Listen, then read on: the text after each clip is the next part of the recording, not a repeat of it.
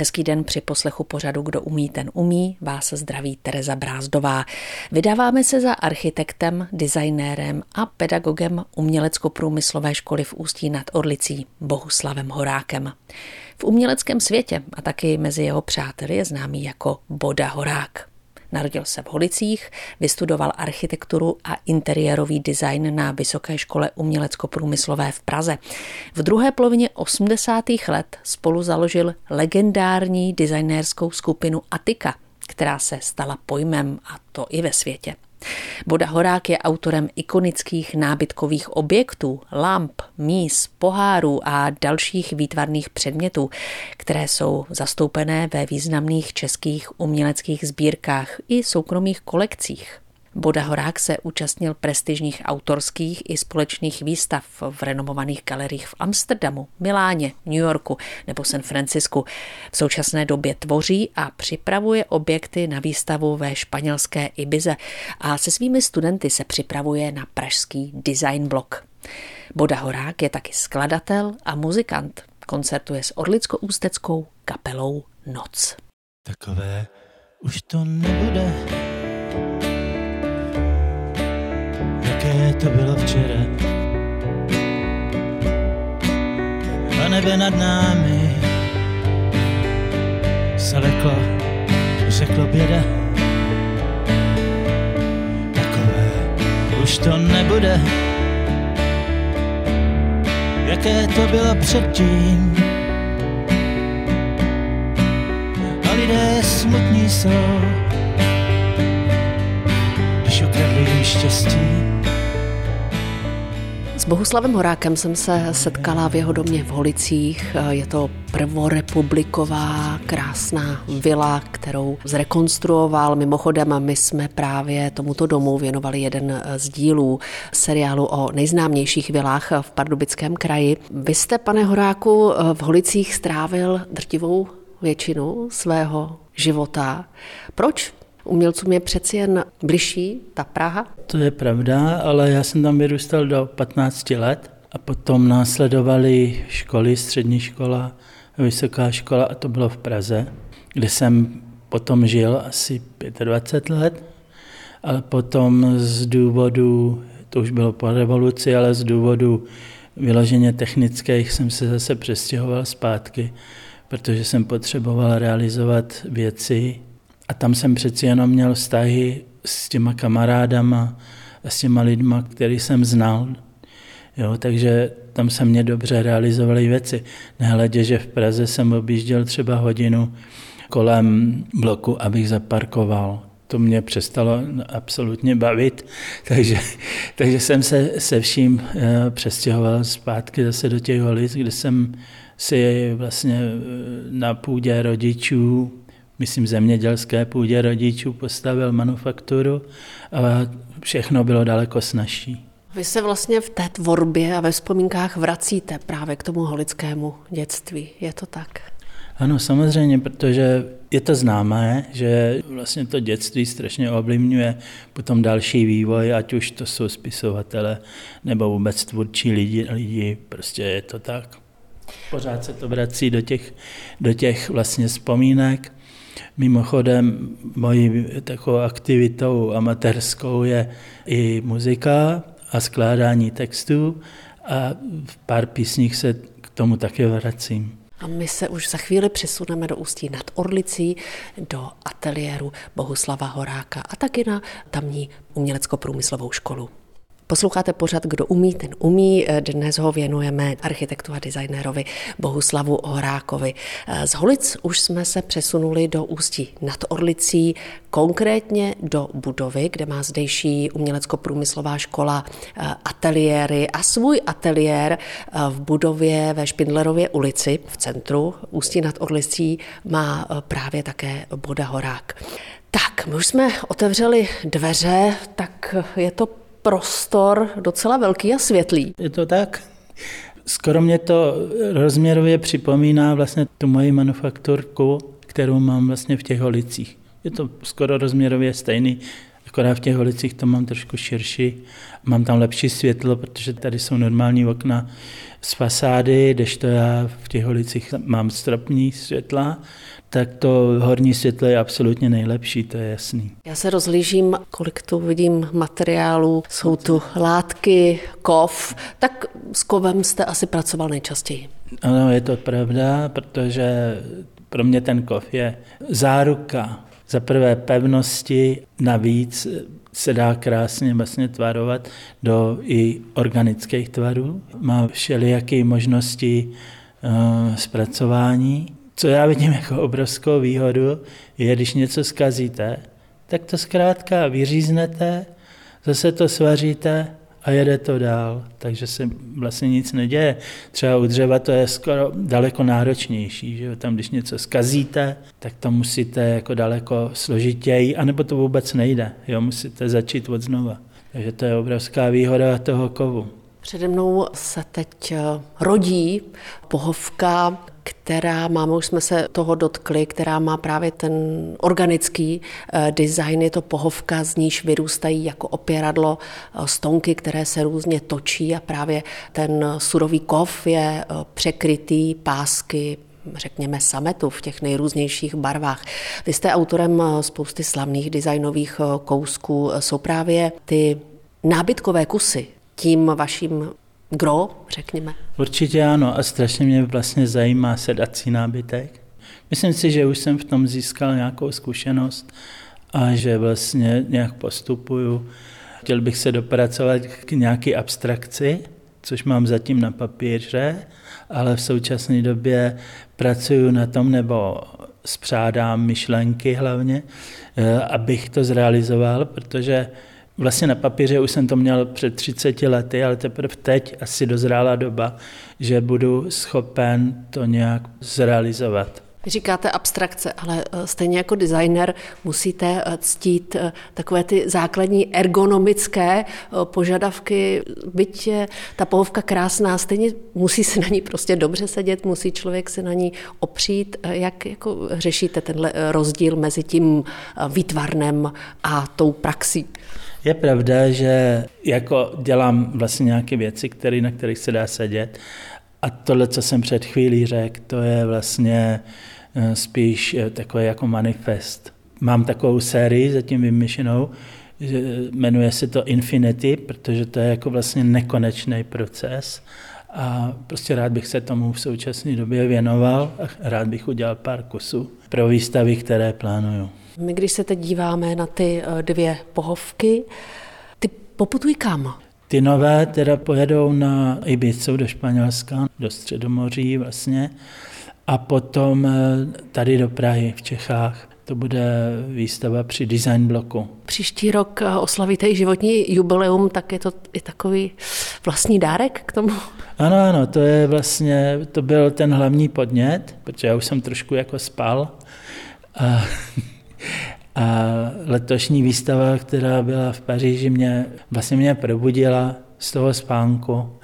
Vznikly tyhle ty nové podněty nejenom ode mě, ale prostě od lidí, kteří se zajímají o design, tak, tak vlastně mě posunuli jako na tyhle ty horizonty. Český rozhlas Pardubice, rádio vašeho kraje. Pokračuje pořad Kdo umí, který věnujeme Bohuslavu Horákovi, designérovi. Vy jste vystudoval architekturu a design na Pražské eh, umělecko-průmyslové škole. Věděl jste už eh, tam, že se budete věnovat spíš designu než té architektuře jako takové, jako architekt? Já, ano, za prvé mě to přitávalo a za druhý tato doba, myslím tehdejší doba, pro ty architekty na volné noze, takzvaně, nebyla vůbec příznivá. To vlastně skoro nešlo, protože byly byra neboli kanceláře, které združovaly vlastně ty architekty. To znamená, že, že jste musel chodit takzvaně do práce a to já jsem nechtěl. Pro mě obrovská výhoda vlastně tyhle ty školy, stejně jako třeba AMU, a byla ta, že člověk mohl být svobodný a mohl se sám rozhodovat, co bude dělat a jak to bude dělat. Takže omezení typu těch kanceláří, které jako vlastně tam jste měli nějaké zakázky a na tom dělalo vlastně třeba 10 lidí plus inženýři, kteří dělali ty stavební části nebo elektriku a tak dále. Takže to prostě se mně nelíbilo. Takže pro mě byla cesta jasná, jo, že vlastně půjdu to, tím směrem jak designu a interiérového designu. Takže takhle to bylo už daný předem. V té vaší profesní kariéře je důležitý rok 1987. Právě v tomhle roce jste založil eh, výtvarnou skupinu, eh, která združovala koho všeho. Jmenovala se Atika. Ano, Trošku vás opravím, že já jsem to nezaložil sám, založil jsem to s více kamarádama, ale nejhlavnější vlastně byl komunikativně byl Jiří Pelcel. A potom jsme si vybrali kolegy, kteří se nám líbili, kteří byli jako aktivní a prostě kvalitní jako architekti, designéři.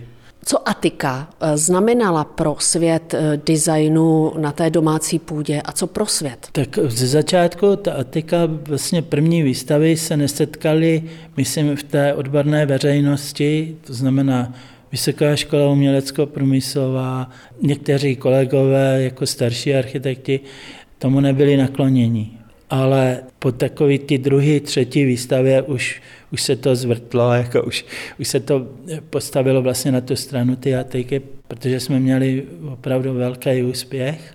V roce 1989 pak přišly velké světové výstavy a byl to Berlín, Amsterdam, Paříž. Musím zmínit eh, Božka Šípka, který nám eh, zprostředkoval výstavu v galerii Neoty v Paříži.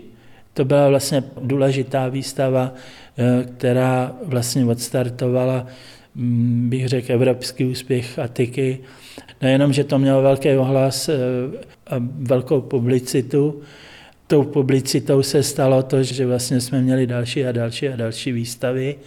Eh, jednak, jak jste tady zmínila, hlavně v Amsterdamu, tam jsme měli několik výstav a potom v Berlíně, v Německu samozřejmě, eh, v Rakousku, ve Vídni. To vlastně rozpoutalo fakt jako mediální úspěch. Takže to mělo velký význam a mělo to zpětnou vazbu vlastně na, na to české prostředí, protože to se jen tak někomu nepovedlo v těch letech. I díky těmto výstavám jste vlastně potom navázal spolupráci se zahraničními partnery. Byla to především německá společnost antologii Quartet. To vzniklo vlastně tak, že já jsem potom, když eh, Atika přestala fungovat, protože to ztratilo už význam. My jsme se vlastně združili proto, že jsme se potřebovali vzájemně podpořit a to ve chvíli, kdy už vlastně vznikl volný trh, tak eh, to ztratilo význam, takže každý šel svojí cestou. A já jsem šel tou cestou, že jsem pokračoval vlastně v těch výstavách, ale jako one man show. A tak vlastně se to sešlo, že zkrátka, já jsem v té době taky ještě dělal eh, interiér ve Wiesbadenu pro jedný známý. Také eh, jsem dělal velkou výstavu v Hanoveru a ta výstava byla podstatě z 95% se prodala. Potom přišly další výzvy, kdy oni mě zadávali, nebo ten Rainer Krause, který byl vlastně kosmopolitní člověk, velice bezvadně se s ním spolupracovalo po všech stránkách, jako lidsky byl úplně fantastický, takže my jsme si vlastně strašně sedli. Zprostředkovali několik výstav v Miláně, několik výstav eh, v Německu a tak dále, takže z toho se potom vždycky vyvinuly produkty, které se potom opakovaly v nějakých menších sériích. Vy teď eh, na své stránky, které máte na eh, Facebooku, přidáváte příběhy těch vašich jednotlivých hm, artefaktů, ať už jsou to právě věci z oblasti eh, té nábytkové eh, tvorby nebo věšáky, lampy, vázy, sklo. Nemůžeme samozřejmě představit eh, všechny. Co je vaše srdeční záležitost? Co je moje srdeční záležitost je, no, to je celá řada věcí, protože ty objekty, různé objekty vznikaly v různých obdobích a vždycky to je jak normálně s vývojem. Jak člověk roste takzvaně, tak, eh, tak vždycky se tam projeví nebo objeví se nějaký, nějaký story. Že jo? Takže tyhle ty příběhy jsou jako vlastně buď to vzpomínky, vlastně něco, co je zasunutý tam vzadu. Já jsem vlastně dělal jednu výstavu, to se jmenovalo Metal Garden. A tahle kovová zahrada vlastně rozpoutala vlastně uvnitř i takový vlastně ty vzpomínky vlastně na to dětství. Jo, jak jsme se Segrou lítali na zahradě, my jsme měli obrovskou zahradu, ta tráva byla větší než my, tak jak to děti mají. No. Takže z toho já vlastně jsem i čerpal. A nejenom to, mnohdy tam byly zasunuty, právě jsou zasunuty vlastně příběhy ty společnosti, kritika ty společnosti, protože já jsem vlastně polovinu života prožil v komunismu a polovinu života vlastně jsem, nebo prožívám ještě, prožívám v té nové svobodě, ano, nabitý svobodě. I když pravda, že, že já jsem se dost cítil svobodný i v té době toho komunismu, protože jsem měl svobodný povolání, a stykal jsem se s lidmi, kteří se tak cítili také. Jo? Ať to byli muzikanti, ať to byli spisovatelé. Co je pro designéra ta meta? Je to ten počet eh, prodaných nebo užívaných eh, věcí eh, vámi navržených nebo úspěch na výstavě? Je to asi obojí. Takhle spíš ta společnost, která, která vás tlačí, a tak vlastně jí samozřejmě záleží potom na prodej. Mně tolik ne. Mě totiž navíc uh, strašně nebaví opakovat uh, ty věci. A, a když se dostane člověk mezi vlastně elitu, nebo respektive mezi ty absolutně nejlepší designéry uh, vlastně třeba Evropy, tak, tak to samozřejmě něco znamená. To je určitě dobrý, to je prýma. A je taky dobré to předávat dál, protože vy deset let vlastně působíte jako pedagog eh, na Orlicko-Ústecké eh, umělecko-průmyslové škole a my se už budeme za chvíli podívat za vašimi studenty. Vrací se k vám pořád, kdo umí. Věnujeme ho designérovi Bohuslavu Horákovi, který deset let působí jako pedagog eh, na umělecko-průmyslové škole v Ústí nad Orlicí a my jsme teď v budově ve Špindlerově ulici kde má škola ateliéry. Vy tady vedete eh, obor design produktů a obalů. Tak, co to vlastně obnáší? Je to umělecký obor? Je to, no, je to napůl možná umělecký, nebo napůl, je to z tři čtvrtiny samozřejmě umělecký obor, ale má to prostě svoji zodpovědnost. Skoro všechno, co je kolem nás, je design. Ať to je židle, stoly, komputery, prostě architektura, ať už exteriérová, že zahrady a tak dále, architektura jako taková, takže všechno je vlastně design. No ale je to všechno kolem nás, na co se podíváme. Tam ta lahev. Nedávno tady byl Jan Čapek, který vlastně je autorem většiny těchto těch eh, plastových vlastně nápojových lahví a tak dále. No. A teď tady máme eh, studenta, který chce něco konzultovat. Já se ještě zeptám na to, kolik studentů je v ročníku vždycky. No v ročníku je to, tak se ustálilo teď kolem deseti. Deset, jedenáct, dvanáct, ale samozřejmě optimální by bylo, kdyby jich bylo méně ještě, protože je to výběrová škola. A s talentovými zkouškami samozřejmě. Ano, a vlastně je potřeba vlastně s nima konzultovat Eh, individuálně. Jo. Mnohdy mají dokonce i úkoly, že, že každý pracuje na něčem jiným, takže to je velice specificky. No tak tady zářný no, takže... příklad. Můžete se mi představit? Uh, dobrý den, já jsem Marek Beránek. Odkud? Uh, tady z Ústí na Torlicí. A vy jste pana profesora tady odchytl na schodech a uh, přivedl k notebooku, takže uh, no, o čem bude řeč? Jde o konzultaci mojich prací jako návrhů, abych pak uh, podle toho mohl pokračovat dál. Ano, to je váza. Uh, vlastně tvoříme na téma průnik a já tady mám takový dva nápady, které se mi asi nejvíc líbily. Tady to první je vlastně, že by to byla socha na téma průnik plastů do přírody. Že tady to je zobrazený jako vlastně takový démon, který proniká do té přírody a škodí tam to je plastová lahev? Ano, to je plastová láhev. Ruce má z PVC trubek a tady to je takový ten klasický odpad, který vidíme v mořích, jak jsou ty plastové očka, který drží pohromadě. Čili to bude taková jakoby eh, výtvarná záležitost, ne praktická. Nepraktická výtvarná záležitost, jedná se právě o sochu. Ano, ano, to mnohdy je to vlastně spíš jako filozofické vyjádření, jo, protože my vlastně pracujeme i v různých rovinách, že to není jenom, eh, nejsou to věci, které jsou nutně jako důležitý k eh, používání jako takovému, ale že třeba evokují a provokují vlastně to, co vlastně trápí tu společnost. Jo. Tohle zrovna je jeden z příkladů. No. Tak teď to můžete posoudit.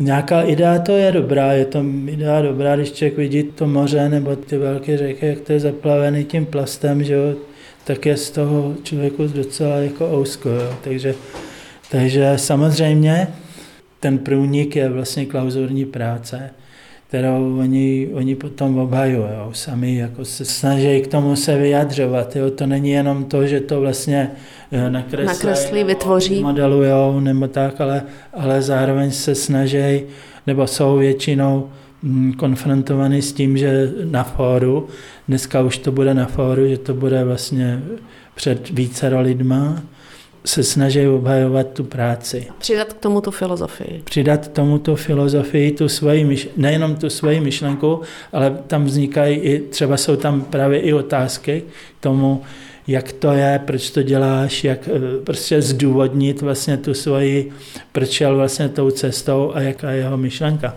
Takhle to jako je, takhle to jako tady vzniká. My jsme teď otevřeli eh, dveře dalšího ateliéru, eh, kde sedí u počítačů studenti čtvrtého ročníku a kteří budou maturovat. Takže to už je teď zodpovědná práce. Nela Sixtová dojíždí z České Třebové do školy. Eh, my právě děláme na zadaném úkolu od paní Bergové. Máme vytvořit 3D model stavby od Zahy Hadid. Stavby, která už je navržená nebo existuje, už stojí. Jsme procvičili vlastně naše schopnosti v programu. No tak to není úplně jednoduché. No, já s tím tady celkem bojuju. Takže tady je prostor pro architekturu. Samozřejmě, no. Protože oni nedělají jenom předměty jako objekty designové, ale děláme takovou jako i malou architekturu. Pane Horáku, jako pedagog máte úspěchy. Myslím, že téměř 90% vašich studentů pak třeba se dostane právě na umělecké obory na tom vysokoškolském stupni už. No, no, no, ale je to ročník od ročníku, jo, protože někdo má tu tendenci a ty schopnosti i vlastně jako pokračovat dál a někdo prostě nechce a chce jít dělat něco úplně jiného. Takže to je v pořádku, no. Ale samozřejmě mě těší, když pokračují dál a dál se vzdělávají. A nemusí to být zrovna primárně jako vlastně design, jo. Odsaď se lidi dostali třeba na kameru nebo na animaci. Není to v zákonitě jenom design. A nebo právě jsou to obory jako vlastně dějiny umění, pedagogika, Taky zajímavost je, že vlastně už tři studenti ode mě vlastně, tak už tady učí. Ostatně my si za chvíli můžeme eh, představit všechny eh, obory Orlicko-Ústecké umprumky. Český rozhlas Pardubice, rádio vašeho kraje. Posloucháte pořád, kdo umí, s designérem Bohuslavem Horákem. Procházíme ateliéry umělecko-průmyslové školy v Ústí nad Orlicí a setkáváme se tu i s ředitelkou školy Martinou Novozámskou. Vaše škola má více než 130 letou tradici, navazuje na kalcovskou průmyslovou tradici tady v Ústí nad Orlicí a textilní samozřejmě. Eh, takže tím vaším oborem, který se po desítky let udržel, i když se ta škola proměňovala různě, tak eh, právě je ta vazba k tomu textilu. Ano, na škole, byť přešla v posledních letech nebo několika desítkách let transformací od 90. let postupně v uměleckou školu, tak eh, textil tady pořád tradici má, ať už je to navrhování odivů, anebo textilní výtvarnictví do interiérů. A k tomu se postupně přidružily i další tři obory. Ano, eh, průmyslový design, grafika už má, fotografie. Na škole máme pak neumělecké obory, obalovou techniku. Dá se říct, že v některých posledních eh, letech eh, pomalu třeba upadal zájem o, o studium právě tady na vaší úprumce. Jak je to teď? Teď je ten zájem docela dobrý. Ono se to tak různě přelívá. Byla doba, kdy o oděv nebyl vůbec zájem a měli jsme co dělat, abychom naplnili vůbec první ročníky. Tak teď naopak, když se podívám na strukturu, kam se hlásí uchazeči z devátých tříd, tak oděv je mezi těmi skoro vede, možná po grafice.